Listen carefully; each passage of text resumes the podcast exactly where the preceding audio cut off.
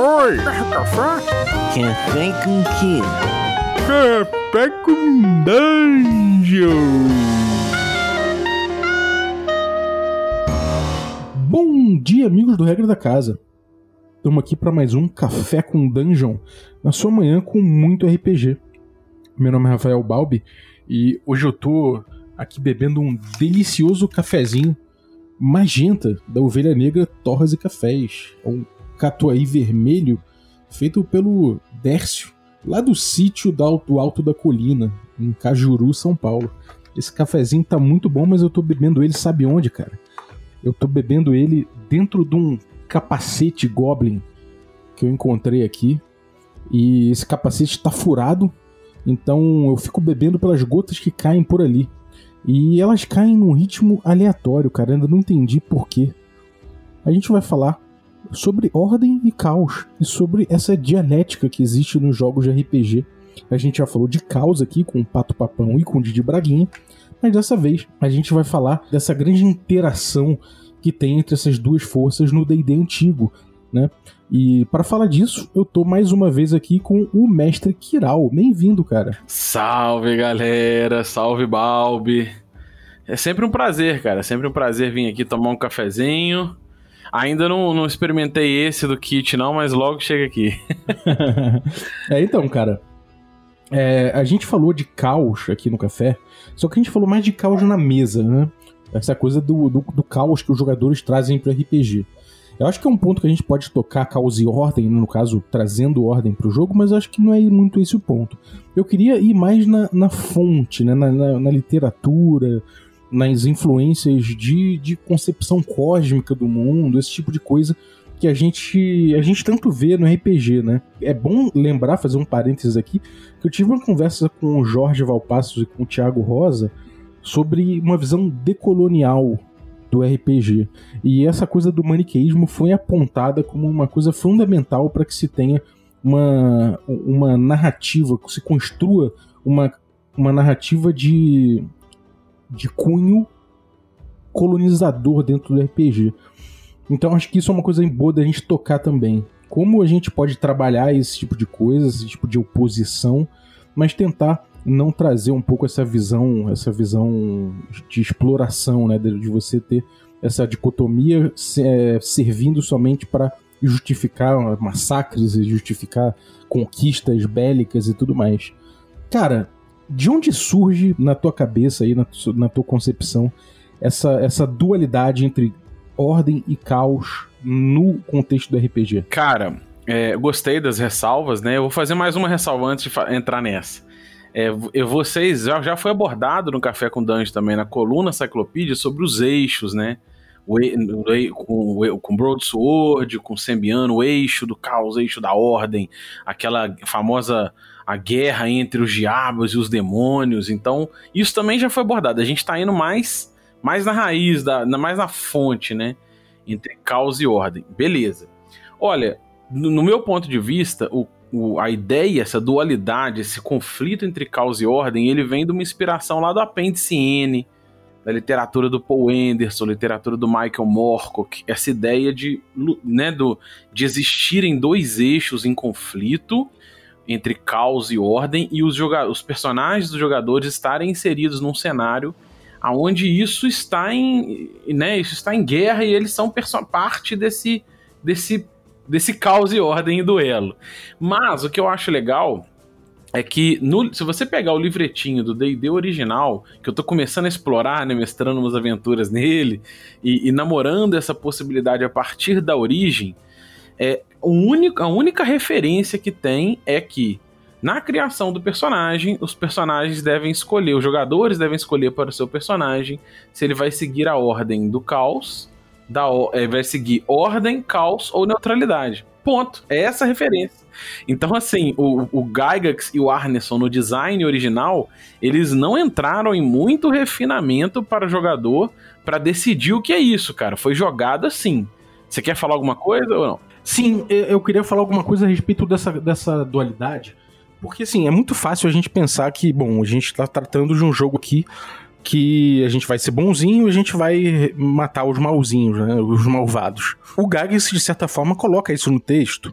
Eu acho que não de uma forma clara, como você falou, e ele até permite que os jogadores sejam caóticos, mas quando ele descreve os monstros, por exemplo, a descrição dos orcs, é, que pesa, inclusive, que ele fala de tribalismo, né? Ele fala de tribo, e isso é uma coisa muito negativa, porque associa justamente a, a, a um jeito, a, a uma cultura que, que humanos desenvolvem, né, que é a cultura tribal, e que não, não, não tem que ser colocada numa evolução em relação às outras, mas ele cita isso nos orcs, por exemplo, ele fala que os orcs eles vivem flito eterno ali, as tribos por, por poder, e que tem sempre essa é, é, essa coisa de, de, de, uma luta, né? Que, que é uma coisa que ressoa caos, né? Que não tem uma ordem estabelecida, não tem uma hierarquia, não tem o que. Esse contraste eu vejo muito. Eu vejo o tempo todo, na verdade, né? E, enfim, eu fico me perguntando, cara, será que tem espaço no D&D antigo para os jogadores não serem neutros ou ordeiros? Porque ele propõe, inclusive, que esse conflito eh, seja o conflito do jogo, né? Você vai pros ermos, você vai eliminar, de certa forma, uh, esse, esse caos quando você vai explorar, né? Como é que é que você vê isso, cara? Cara, eu, eu assim, a forma como eu enxergo, é, na minha análise, essa estrutura veio para que na sua mesa, do seu jeito, isso nascesse. Você quer explorar o caos e ordem do seu jeito. Por quê? Se você quiser tiver um, se você quiser explorar uma pegada muito Senhor dos Anéis, um cenário tolkiano, vamos dizer assim, o, o a, quem que vai ser o agente do caos? As forças de Sauron, né? É, a, a, sombra de Mordor é o caos. E, e, quando você pega os jogos baseados na Terra-média, e eu joguei há uns anos atrás o Adventures em Middle-earth, tá muito claro lá que os personagens. Não tem, não tem alinhamento. Os personagens são heróis, né? Você é o hero. E você ganha ponto de sombra você, o personagem ganha, ganha uma coisa como se fosse uma coisa positiva, né? Na verdade, os personagens vão adquirindo pontos de sombra em relação ao contato com as forças do caos, as forças de Mordor, em relação a, a, a quando ele tomar uma decisão egoísta, o mestre vai aplicando pontos de sombra e esses pontos de sombra vão afastando o personagem do, da ordem, né, do lado do lado bom. E, e se esses pontos de sombra atingirem a sabedoria, o personagem vira um NPC, ele vira um, um aliado de Mordor. Essa é a pegada, por exemplo, quando você quer explorar esse tipo de duelo entre caos e ordem. E ali os os jogadores vão jogar com personagens heróis pode fazer muito diferente. Você já deu a deixa aqui do D&D antigo. Você tá pensando assim, cara, se você de ter a chamada. Não, você não é um herói, você é um aventureiro. todo mundo é meio bandido, então será que eles seriam todo mundo ordem, né? Mais ou menos isso que você tá me trucando? é, então, é, é, um pouco isso, porque é, é uma coisa um pouco. Um, é uma geleia isso, né, cara? É, eu tava lendo o Playing at the World e ele fala, por exemplo, ele cita é, a liga de jogo de, de wargames de fantasia, que inclusive gerou um cisma na própria comunidade, gente falando que não, o wargame não é para fantasia, é para batalha, batalhas históricas e tudo mais, mas dentro do, desse, dessa liga fantástica, né, de, de, de, conflitos fantásticos, você tinha muito essa oposição, né? Um pegava o, o, o caos, o outro pegava a ordem, né? Essa, é, isso já aparecia ali. Ainda assim, um jogador jogava com caos, né? Você tinha um juiz, que, é, que, que seria o, o que no futuro viria ser o mestre, mas você tem um jogador ali com a, a, a ordem e um jogador com caos. E isso é, gerava, uma, obviamente, uma oposição, uma, uma, uma dicotomia, uma coisa que era interessante e que foi incorporada no D&D dessa forma. Você pode jogar com personagens caóticos ou ordeiros, né? Sim, cara, porque eu penso assim, como você vai abordar isso? É olha só, eu tava batendo um papo há uns umas semanas atrás com Hausman, e olha que legal a viagem. O Brasil, se você pensar assim, claro que a gente não pode generalizar todo mundo, né, caricaturar, mas a gente aqui no Brasil tem um espírito, de uma forma geral, muito caótico. Por quê? Você deixa para pagar a conta em cima da hora, você fura fila, aquele jeitinho brasileiro, não, deixa que vai dar certo, chega atrasado nos compromissos. Então esse comportamento, claro que não é todo mundo que é assim, é ruim essas generalizações, mas se você pensar, seria dependendo do ponto de vista de um, de um, de um estilo de jogo, um comportamento de uma comunidade, uma cultura caótica. Isso não significa que as pessoas são más, mas é um comportamento muito assim, individual, deixa que vai, vai dar certo, você vive nesse caos, né? E se você pensa, né, olha que viagem, se você pensar, por exemplo, sei lá, o inglês, já ouviu falar naquele horário inglês que marcou 5 e 15, o cara tá lá 5 e 14 e meio. Isso é, seria um comportamento de alguém que segue a ordem, não necessariamente de pessoas boas e ruins mas a ordem e o caos pode ser em cima disso. Olha que doideira esse ponto de vista, cara. E aí, aí o personagem fica muito mais alinhado e ajustado nessa proposta, né? É, agora, é que doideira, né? Porque aí deixa de ser um pouco essa coisa do maniqueísmo, né? Porque, afinal de contas, a gente tá botando mocinhos contra vilões, né? Tipo, a gente, no D&D, sempre existiu essa ideia de que, bom, quer dizer, lá atrás, né? De que, bom, a gente está combatendo orcs, a gente está combatendo monstros, né? E o monstro, ele é caótico, logo ele, ele é malvado, ele, logo eu posso matá-lo, né? Você tem um pouco essa associação né, das coisas. Seria uma justificativa, né? Tá justificado, porque ele é uma criatura do abismo, sei lá, uma criatura do caos maligna, não existe ali nenhum traço de humanidade, então é justificável que ele seja simplesmente um saco de, de sangue. é, é um pouco a justificativa. Eu não, eu não tô falando que se criou dessa forma para se justificar. Né, a possibilidade de um massacre. Mas a partir do momento que você coloca isso num espectro cinza, de cinzas, né? Vamos supor, o, o, cara que é caótico não é necessariamente ruim, como você falou aqui do Brasil. A gente não tá. A gente desde sempre tem uma história de colônia, e a colônia normalmente vive longe da metrópole, e só por isso é, ordens administrativas e questões de organização ficam à mercê de, um, de, um, de uma demora. Então a gente tem uma história que justifica a gente não ser tão não ser tão rígido com, com, com, com burocracias e organizações e horários, não sei o que, né? Eu, eu, posso estar viajando, mas me parece que tem um pouco a história colonial. Isso não é que a gente é ruim, né? A gente não merece ser morto por isso, né?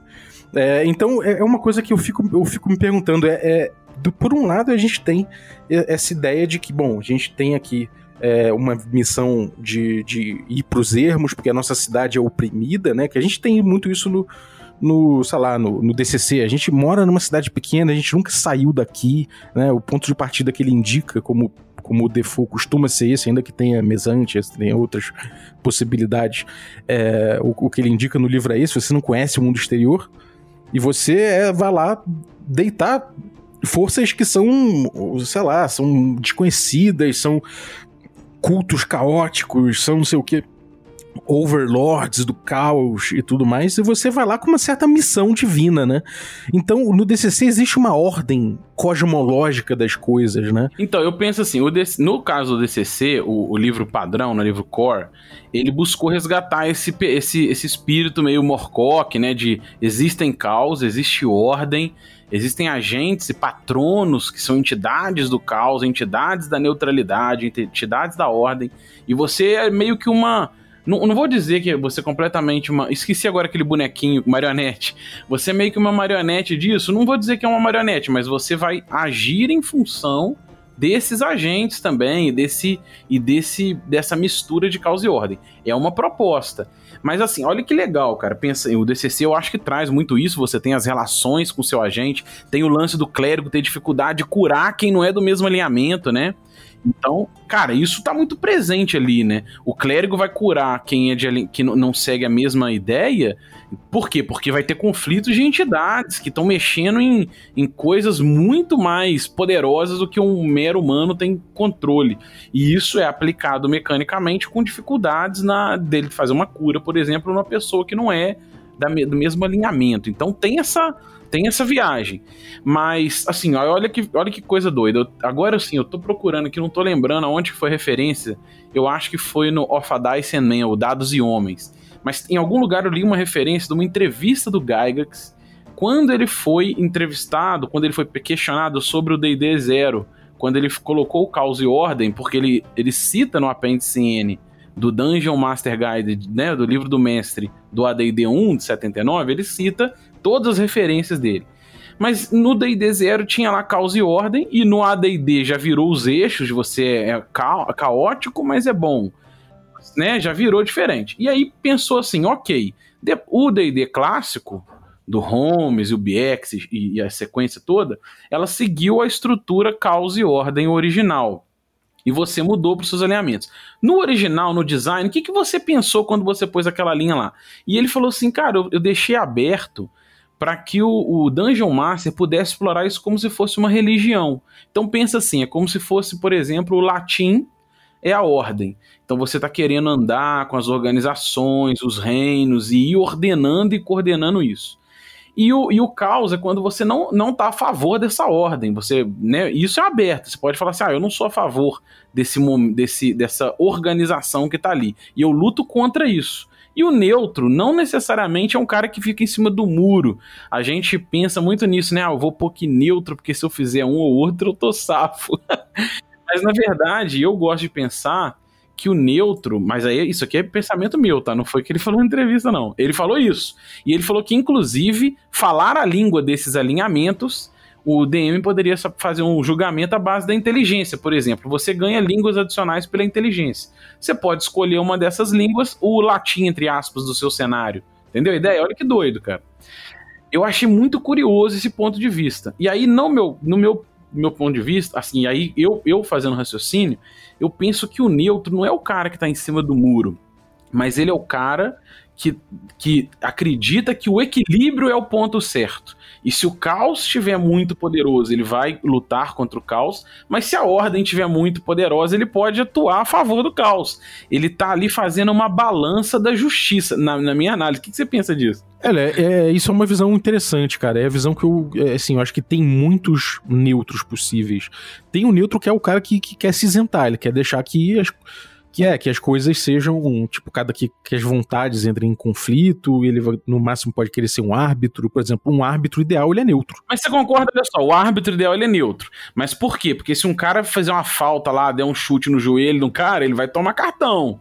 Agora, se ele jogar limpo, é beleza, o jogo segue. Então ele tá mantendo o equilíbrio ali. É, então, ele, ele isso é, isso é doido, porque ele, ele é ordeiro. Aí, nesse caso, é um, um lado ordeiro. Ele precisa seguir as regras. O juiz, ele é o cara que mantém a regra. Por outro lado, entre o bem e o mal, ele é neutro, né? Então isso é uma coisa curiosa. A gente vê que esse, essa bússola moral, ela, é, ela, ela tem mais cinzas, inclusive, do que aparentemente a gente pode compreender somente por ela. Ela é um guia, né? É, tem uma coisa muito interessante que é o seguinte: o Diogo Nogueira faz isso ele fala, ele costuma botar no jogo no, no DCC quando ele joga e tudo mais. A, a princípio, os personagens são neutros. Né? Tem até um composto no, pensando no ponto de experiência sobre isso. E aí, com as decisões que eles tomam no jogo, ele vai identificando esse personagem como, como ordeiro ou como caótico. Né? E aí, isso aí vai fazendo com que ele, ele, ele, por exemplo, não consiga, se ele for um clérigo, ele não consiga curar um cara de outra de outro, de outro alinhamento diverso, né? Claro que o clérigo, ou de repente o, sei lá, o elfo, de repente, que já tem certas ligações místicas, já, já podem começar, de repente, é, ordeiros ou, ou, ou, caóticos, né?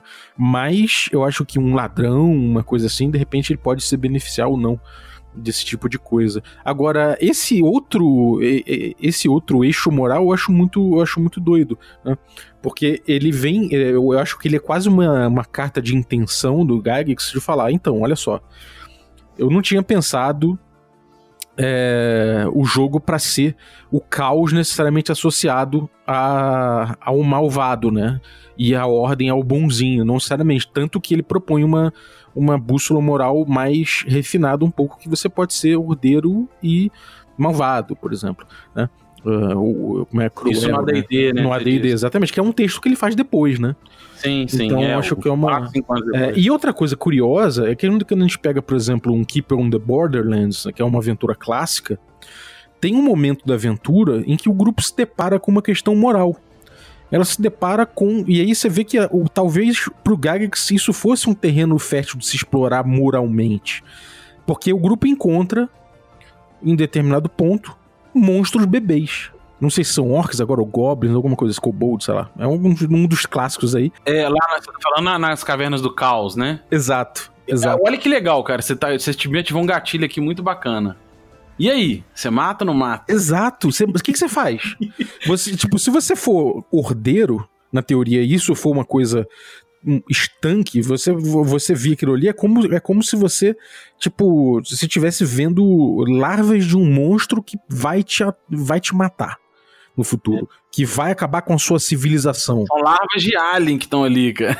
É. E se você for um cara muito justo, você pode falar, vou deixar eles crescerem e aí eu mato. Mas ainda assim você tá sendo. Você não tá sendo. É, é, não tá de acordo com uma visão de que aquela criatura não tem opção. Ela vai ser maligna. Ela, por ser, por ser caótica, ela vai buscar a sua destruição. Então, por que, que você deixaria ela envelhecer antes de matá-la? Né? Isso é uma visão muito doida, porque se você pensar de outra forma, aquela criatura, se você pensar num, num, numa, numa bússola moral refinada, mais refinada no tipo, você pode ser caótico e e, e, e, bondoso, por exemplo, já justifica você falar: eu não sei que caminho que essa criatura vai tomar. Eu não sei se ela vai ser. É, que ela caótica, beleza, ela pode ser cria do Deus, um Deus caótico, mas ainda assim ela tem o livre-arbítrio de ser bondosa ou de ser maligna. E aí justificaria eu não matá-la logo de cara. E, cara, isso é muito legal de explorar para você ver como que os jogadores. Cara, os jogadores ficam. Eu vou dar um exemplo, tá? Não foi na Caverna do Caos, mas numa campanha mais recente, tem uns três anos mais ou menos, de quinta edição, a galera invadindo, D&D quinta edição, a galera invadindo o covil de uns Drows, eles estavam. Eles estavam explorando e invadindo um covil de Drow. Tinha umas criaturas, uns ogros, que trabalhavam para esses Drows, mas como meio que como escravos ali, vassalos. E eu fiz isso também. Eles tinham família, eles tinham crianças. E, cara, você colocar esse conflito em cima dos jogadores é um. É um gera um, uma discussão bacana, né? E aí, cara, eles estão obrigados, eles não estão obrigados. Então, isso ajuda a explorar esses eixos de, e isso eu acho que vai ser muito da mesa. Eu não acho que, eu não sei, não tenho certeza se o design do sistema pode pautar isso. É muito mais o, o estilo do cenário. Não, que que, que a gente está jogando? O nosso jogo tem eixo de caos e ordem? É o DCC padrão ou não é? Você não acha não que isso é aberto mesmo a, a a experiência, cara? Então, cara, é, eu acho que não tem resposta, não tem uma resposta clara para isso, sabe? Não tem uma resposta estanque para isso. Eu acho que a própria evolução do D&D mostra várias possibilidades. Pode ser que eu, no, no, numa, voltando para essa, para essa, esse problema moral que o Gygax coloca a gente no Keep, no, no Keep on the Borderlands, é, pode ser que eu seja ordeiro, é, eu veja aquelas criaturas caóticas ali se formando e eu falei, bom. Ele vai ser mal, mas cedo ou mais tarde ele vai ser mal. Exatamente. Mas. Eu vou, eu vou cortar o mal pela raiz. Então, mas eu, eu sou ordeiro. E o ordeiro é associado num, num, nessa bússola moral simples. O ordeiro é associado ao, ao bondoso, né? De certa forma. Porque afinal de contas ele tem carta branca para matar o mal. Mas eu falo, então, cara, eu não sou maldoso. Eu não sou maligno. Eu não vou fazer isso eu não vou matar uma criatura que não pode se defender, porque eu tenho princípios. E mais, se eu acredito na relação, nessa eterna luta entre o bem, entre o caos e a ordem, pode ser que deuses ordeiros consigam, de certa forma, purificar ou, ou salvar essas criaturas sem que eu necessariamente precise ser um instrumento de sua aniquilação. Até porque, olha só, deixa eu fazer um parênteses. Até porque talvez, se você pensar assim, não, eu vou matá-lo porque eu vou estar tá matando mal pela raiz, você pode estar tá atuando é, a favor do caos. Exato. Exato, é. E, e, e, isso é muito doido, né, cara? Porque assim, é, eu acho que a coisa mais simplista, e que eu, na verdade é o que eu. Até ontem, até antes do, de eu conversar com o Jorge e com o Thiago sobre essa visão decolonizadora, para mim absolvia o DD antigo.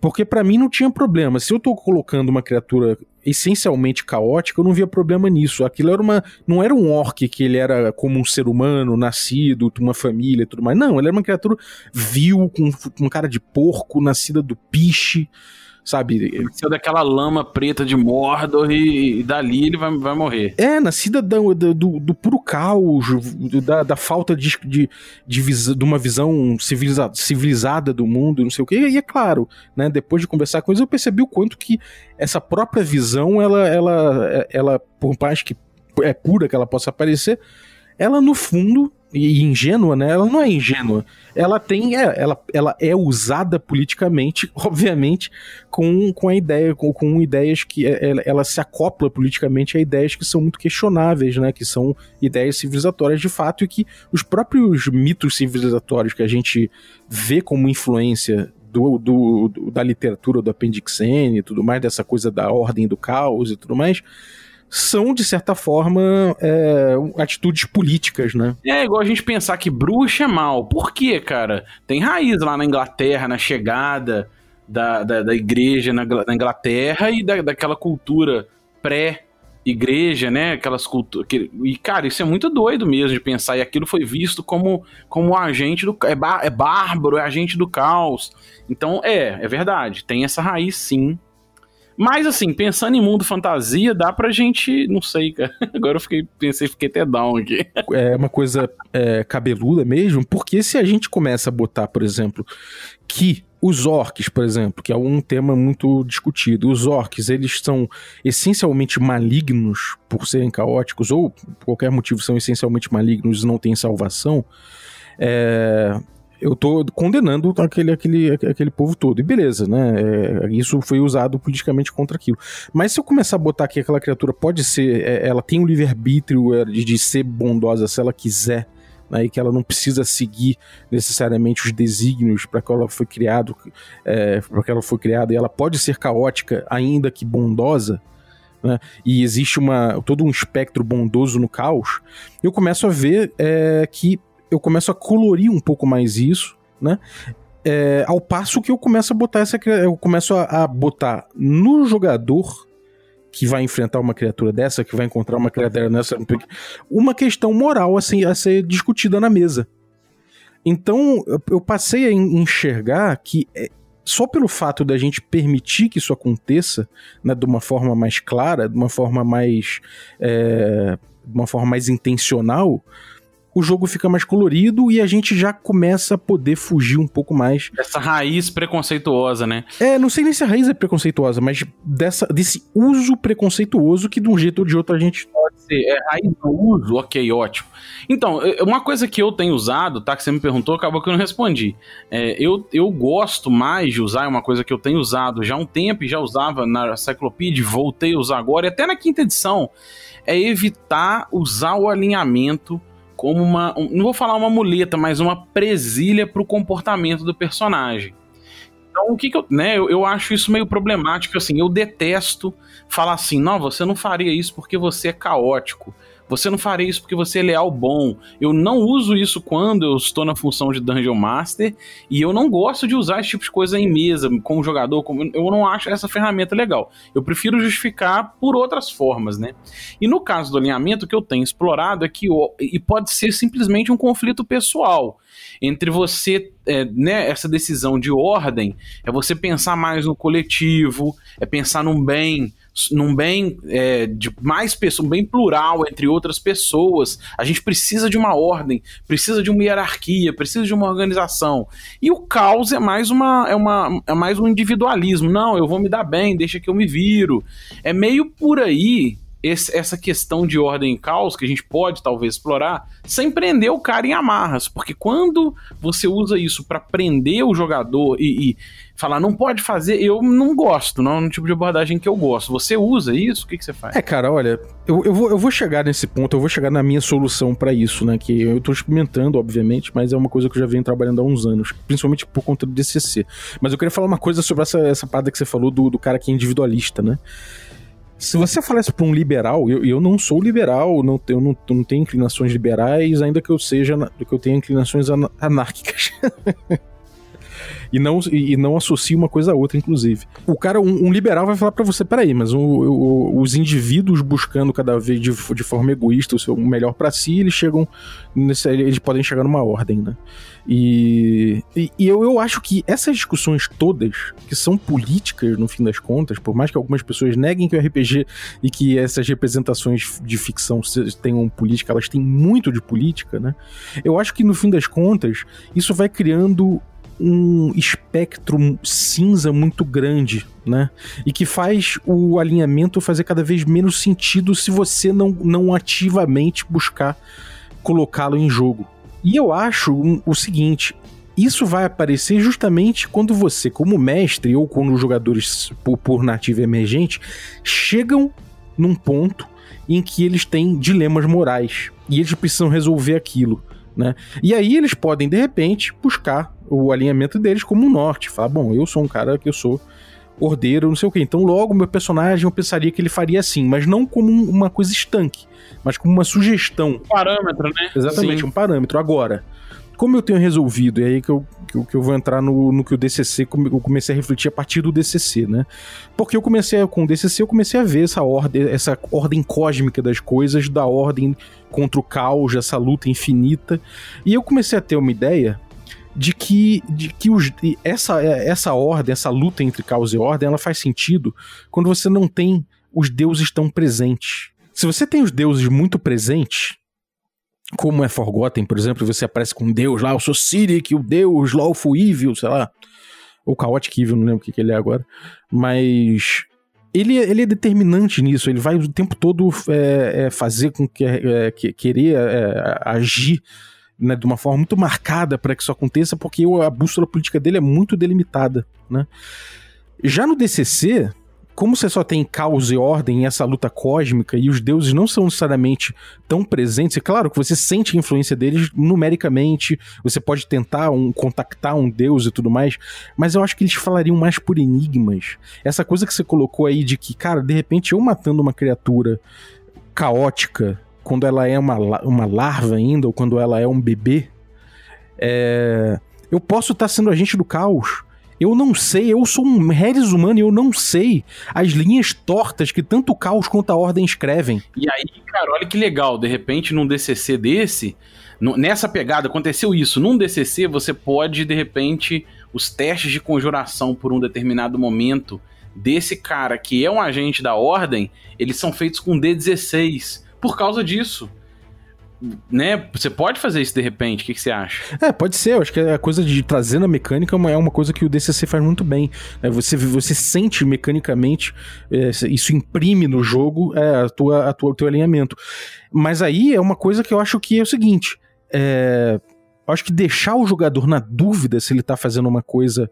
é, Entendeu? Porque eu não sei, cara, eu não sei. É, tipo, é, é, é, eu, eu acho que essa coisa de botar na mecânica no DCC aparece, Aí você deixa muito claro, né? deixa muito claro. E eu acho que o barato pode ser justamente em você tá patinando, você tá na geleia, você não sabe qual é o desígnio daquele deus, você na teoria segue ele, mas o que será que ele quer dizer, sabe? Você consegue um contato com ele, ele te dá umas palavras soltas, ele te dá umas indicações que às vezes não, vão- não vão fazer muito sentido, sabe? E aí você tem essa, essa, essa dimensão do humano perante o deus não sendo nada. É, não, você pode também, nesse ponto, você pode continuar deixando o D20. Não foi pro D24, nem pro D16, é D20. E aí o cara fica na dúvida do mesmo jeito. Exatamente. E aí, o que, que, que isso me dá, né? essa dimensão pequena do ser humano perante Deus? É de que, cara, realmente essa, o- essa, essa dicotomia de ordem e caos não faz sentido pro ser humano. O ser humano, ele tá sozinho nisso. Ele não ele, ele tem livre-arbítrio porque ele tem que decidir. E no fim das contas, é, ele vai ter que conviver com a própria decisão. Sim, ó, eu, eu, de uma forma geral, não gosto muito de, de quando no jogo os deuses estão muito presentes. O cara chegou ali pra tomar um café contigo. Já aconteceu em mesa que eu estava jogando, né? Forgotten Realms e tal. Não é uma pegada que me, me encanta muito. E aí, É, em Forgotten você tem épocas que ele- os deuses estão avatarizados É, na tá, frente. tá ali né? de Avatar, cara. Não curto muito. Então, no DCC, eu tenho feito nessa, nessa, nesse trabalho sutil, sabe? A, a minha personagem, que é uma maguinha, ela tem. A gente tá trabalhando, né? O DM trabalhando comigo. Ela tem alguns vislumbres do fogo, porque ela, é- ela é inspirada na Melissander. Porque saiu da mesa. E quando o cara tá jogando, eu, eu como DM, como juiz, eu também tento explorar isso no DCC. E no D&D clássico eu tenho afastado ainda mais o clérigo, o, o, o conjurador, né, o magic user, eles têm ainda muito mais dúvidas sobre ah, se aquele deus que ele tá seguindo, aquela força, é realmente presente ou não. Então eu gosto mais dessa distância e dessa e desse espaço de dúvida do que o cara tá ali, você fez um negócio legal, Deus avatariza ali, te cumprimenta, ó, oh, valeu. Eu, eu, não gosto disso. Eu acho horrível. É, ó, você deve chegar e recuperar aquela relíquia que ela é feita de puro caos, sabe? Isso não é, é, isso não é uma coisa que eu acho que seja tão rica de você botar no jogo. Claro, você pode explorar, mas eu acho que partindo do princípio de que a gente precisa sair um pouco do maniqueísmo, justamente por conta dessas questões políticas, eu acho que se a gente começar a dar uma dimensão do humano perante, perante esses deuses, essas forças é, celestiais, fica melhor. Inclusive para você falar, cara, você não fala se esse deus é caótico. Porque provavelmente o deus não se vai, não vai se colocar assim sabe? Deixa essa informação de repente contigo, mestre, segura ela. Porque, por exemplo, o Jorge deu um, um, um eu perguntei pro Jorge como seria uma, uma visão uma versão é, decolonial dessa, de, dessa do, do, caótico, do caótico, por exemplo. Ele falou, cara, você pega uma, uma religião de matriz africana, você tem a figura do Exu. Ele é extremamente caótico. E ele não é necessariamente maldoso né? Ele, ele tipo, uh, ele na verdade ele movimenta as coisas, ele, ele coloca, ele, ele, ele traz é, dinâmica para as coisas. Se não fosse por ele, a realidade ficaria estática o tempo todo, né? Então você tentar, é, você tentar é, falar, cara, realmente, o, às vezes o caótico, ele, tá, ele, ele, não é porque ele é malvado, ele, ele, ele tá botando é, é, ele tá botando as coisas em movimento. É, isso aí, eu, assim, eu não, é claro que o XP do Valpasso para esse ponto é absurdo, mas assim, de forma entusiástica, vamos dizer assim, eu já tenho descolado o conceito de ordem ser bom e caos ser mal, né? Isso aí é, do, é seu. Se o personagem é bom ou mal, é seu. Você que é o jogador, você que decide. A questão é se ele pende por um, por um modelo ou outro nesse, nesse cosmos. Mas muito legal, cara. Muito boa. É, então, eu, eu acho que fica uma dimensão humana, porque é tipo, eu não tenho acesso aos desígnios divinos. Eu não sei o que acontece lá em cima. Eu não sei qual, qual vai ser meu papel nesse grande jogo sabe? Pode ser que o mestre até me, me, me dê prêmios, de repente eu recebo uma benção por eu ter feito alguma coisa, eu recebo uma benção sem nem saber exatamente porquê, sacou? É, é, mas a minha cruzada, se eu resolvo, pego o meu personagem e falo que vou fazer uma cruzada nos ermos, isso é uma decisão do meu personagem e eu tenho que ficar bem com isso. E aí eu coloco o alinhamento tanto o alinhamento simples, né, caos, ordem e neutralidade, ou o alinhamento complexo, com os eixos todos, né, Chaotic Evil e tal, etc. É, eu coloco isso como um sistema de crença pessoal. Isso, né? isso, eu, eu, eu assim, é, você conseguiu ilustrar o que eu tava tentando falar. O, o você ser bom ou mal é, é uma coisa, assim, às vezes, pelo seu ponto de vista, você é bom, e pelo meu ponto de vista, você não é bom, cara, isso é muito doido. É, e, e é uma coisa é o seguinte, é, por que, que eu tenho isso na minha ficha, né? Porque eu tô botando aqui como normalmente eu tô buscando agir, né? E não é. E uma coisa importante é quando você tem o, o compasso, o, a bússola moral é, composta, né? É que talvez aquela, aquele segundo nome do alinhamento, né? O evil, good ou neutral, né, que, que não seja além do caos da ordem, né, essa questão da, do maligno e do, do bondoso, talvez isso aí seja uma questão de como o mundo vê você, ou como a civilização, o mundo civilizado, como as pessoas veem você. Porque talvez, se a gente tomar isso como uma, uma, uma questão pessoal, ninguém vai se ver como maligno. É muito difícil você encontrar alguém que fale, eu sou mal feito pica-pau e eu tô aqui para cometer ruindade. Nem o Pedrinho Matador falou isso. O Pedrinho Matador matou zilhões de pessoas e ele falava que quem morreu mereceu. Eu, é, cara, isso é muito legal. porque eu, Mas assim, é, é uma coisa que eu já tenho abordado sem ter concretizado. Esse papo aqui foi muito bom por isso. Pra gente ir consolidando. Eu acho isso muito legal. Uma coisa é você ter uma crença em algo que tá no eixo do caos, que sei lá se, se vai entrar no jogo ou não, porque às vezes isso nem vai ser abordado na mesa, né? De, tão, de forma tão concreta. Mas você ser bom ou mal é muito subjetivo, né?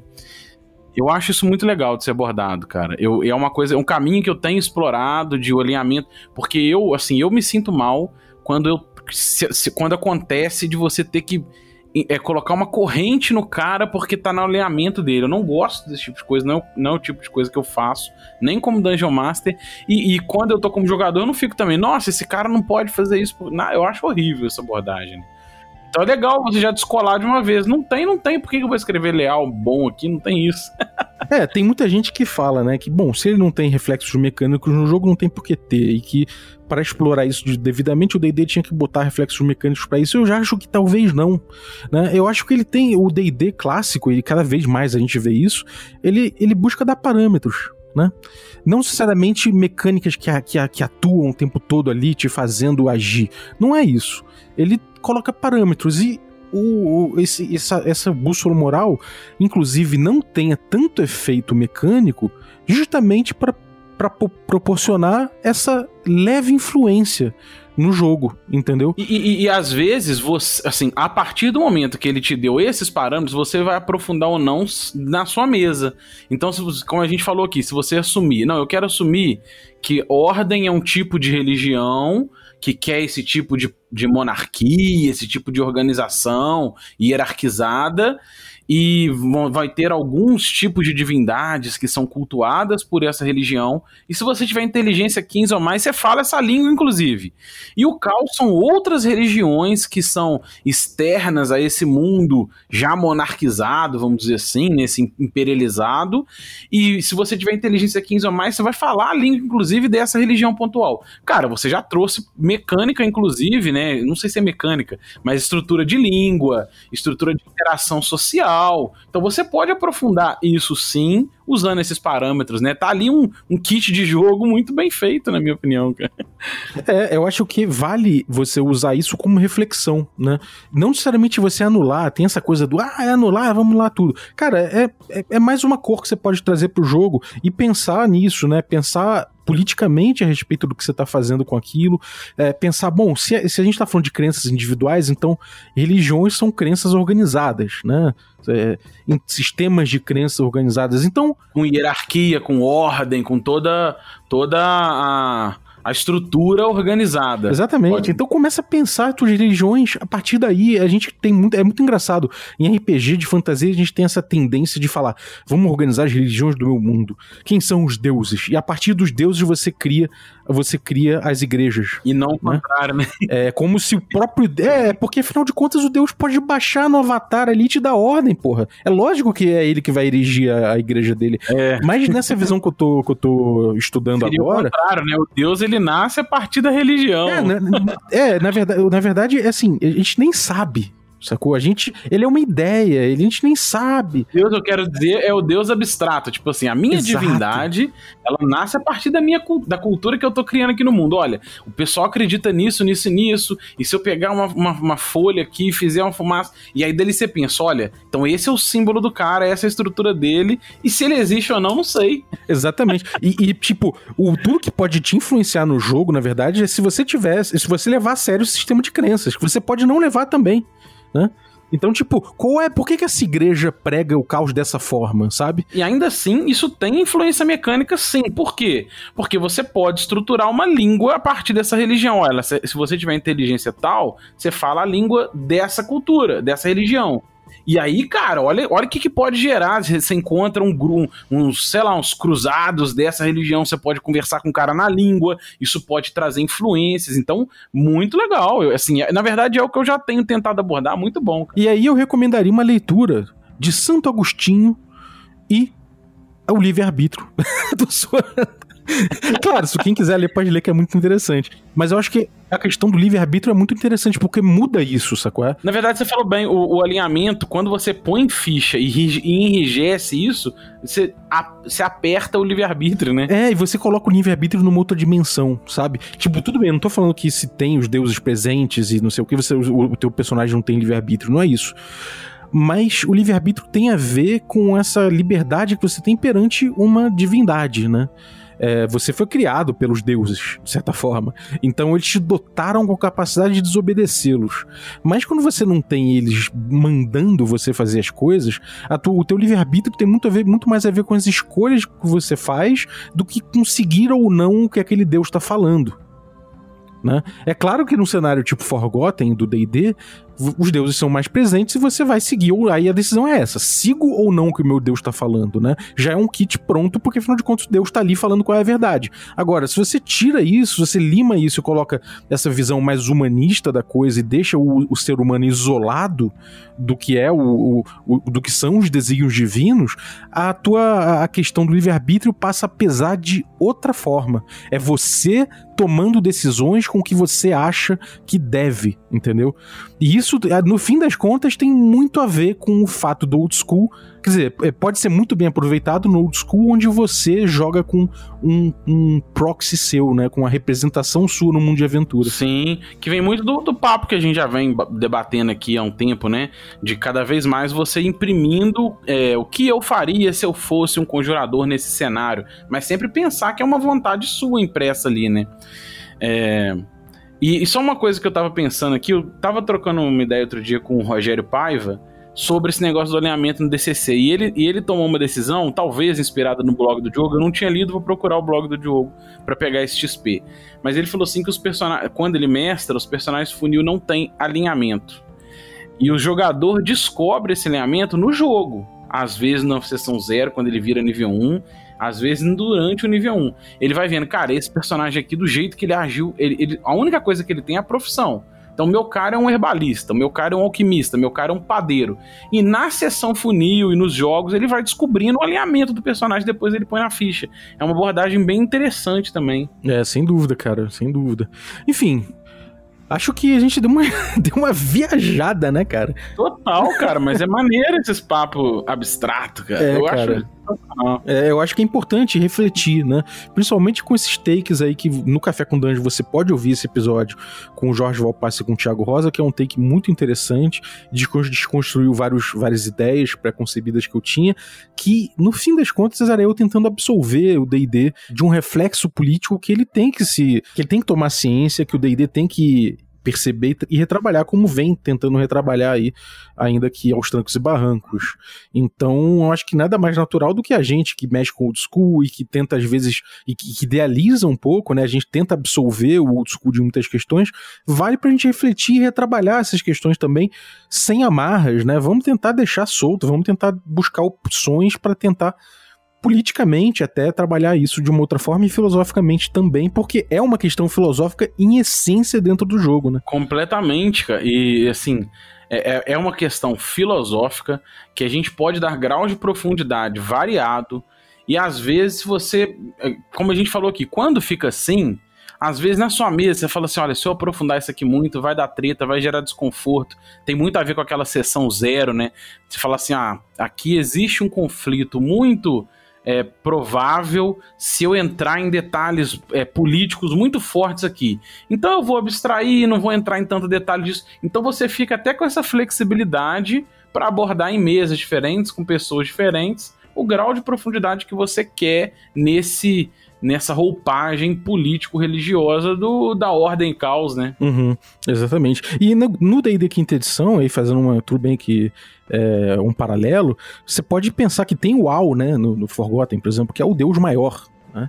Ele é um grande deus, ele é o grande criador das coisas e os outros são deuses menores do que ele, né?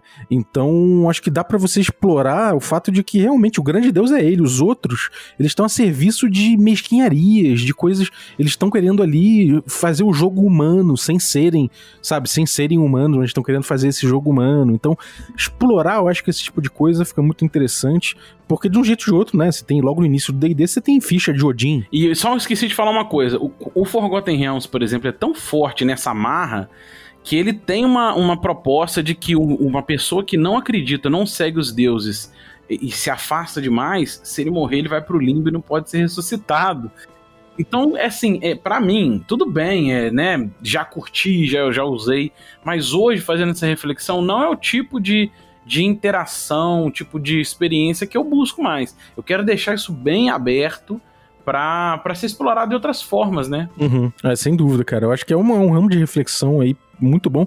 E pense, né? Tudo bem, eu concordo com você que às vezes não faz sentido, com você que eu digo, o- o- provavelmente o ouvinte aí que já deve ter ouvido 500 milhões de vezes, do tipo, ah, deixa alinhamento de lado porque não faz sentido. Cara, é um aspecto interessante de você abordar no seu jogo. Né? Você pode usar ele como instrumento para trazer reflexões muito interessantes e que você pode achar soluções legais para contornar e para fugir desse, dessa tendência. É, como que eu vou dizer? Dessa tendência política um pouco é, bastante enviesada do DD para uma coisa mais saudável. Sim, cara. Então, para esse ponto que você falou, que, eu, que eu, eu, eu já fui o cara que falou que não tem que usar alinhamento porque não faz sentido nenhum. Então, assim, eu já passei pela experiência de tentar explorar ainda mais o alinhamento de formas mecânicas, colocando item que é corrompido, item que é abençoado, e que se o cara for bom, ele, né, a espada dá um dano adicional, ou aquela magia faz um efeito maior, é de círculo mais poderoso. Já explorei isso. Já exaustei, assim, já cansei um pouco desse tipo de exploração cheguei ao ponto de que eu não queria abordar alinhamento de forma alguma, e uns anos atrás, o meu, assim, o jogo que a gente jogava, eu não explorava isso. E hoje eu tô tentando, a partir dessa entrevista, dessa referência, vendo a ideia de ser algo com cunho, às vezes religioso e cultural, eu tô tentando reexplorar o alinhamento, trazendo inclusive língua de alinhamento que vocês já exploraram aqui também no, no café, né? Trazendo isso como, como se fosse assim, o que, que, seria o meu alinhamento? De repente é um latim, entre aspas, né, no meu cenário, e, eu, e dependendo da inteligência, que é um outro parâmetro, eu falo essa língua, e eu tenho explorado isso até para as relações e interações sociais que tem no cenário, e cara, tem sido muito legal também, então a gente sempre, é sempre bom revisitar e refletir, e eu acho que a ideia nossa aqui não é nunca falar o que é certo e errado, é instigar a reflexão, né não? Exatamente, exatamente. Então, cara, acho que é isso aí. Curti, curti bastante. Também curti, cara. as forças da ordem e do caos caímos aqui para bater esse papo hoje. Exatamente. Bom, Conta aí pra galera o que, que você tem aprontado, fala do teu canal, do, do The Vintage, fala aí pra galera. É, eu tenho um canal no, no YouTube, o DM Kiral também, no Instagram aonde eu tento fazer essas reflexões, essas eu sou um entusiasta do D&D clássico e eu tento eu trago lá resenhas de livros, faço unboxing, apresento um pouco do estilo old school, mas do que eu uso, como eu uso, né, a minha ótica sobre isso. É, e o The Vintage que o Bob falou é um fanzine que tem muito material, inclusive dos anos 90, de mesa, que com a ajuda do Miguel a gente está convertendo isso a um fanzine como suporte ao D&D clássico. Então serve para qualquer sistema D&D-like, retroclone moderno, qualquer estrutura da linha OSR, mas a ideia é esses materiais, esse suporte é, ao D&D clássico, muitos dos que eu usei lá atrás, outros que eu estou criando agora, paralelo, complemento de mesa, é um fanzine que agora, por causa da pandemia, achei muito legal, ele está disponível no site da Saga Editora. Então, a, eu também escrevo, não posso deixar de falar, eu escrevo quinzenalmente lá no Mundos Colidem, a, a, o Laboratório do Alquimista. O Balbi vai deixar a árvore de links aí e é isso. Maravilha, cara. Então, muito obrigado pela sua participação novamente no Café com Dungeon, que irá já é da casa. Obrigado você, cara. É sempre um prazer. Nosso assinante também. Então, cara, obrigado aí pelo teu apoio desde sempre. Valeu pela participação, pelo conteúdo. Fiquem de olho no cara, porque o cara produz coisa maneira mesmo. E é isso aí. Você que ficou ouvindo a gente, muito obrigado também. Eu quero lembrar que a partir de 5 reais você pode se tornar um assinante do Café com Dungeon. É, você participa do nosso grupo de Telegram, que tem discussões como essa e outras, com gente que curte muito RPG, que curte vários RPGs diferentes, inclusive.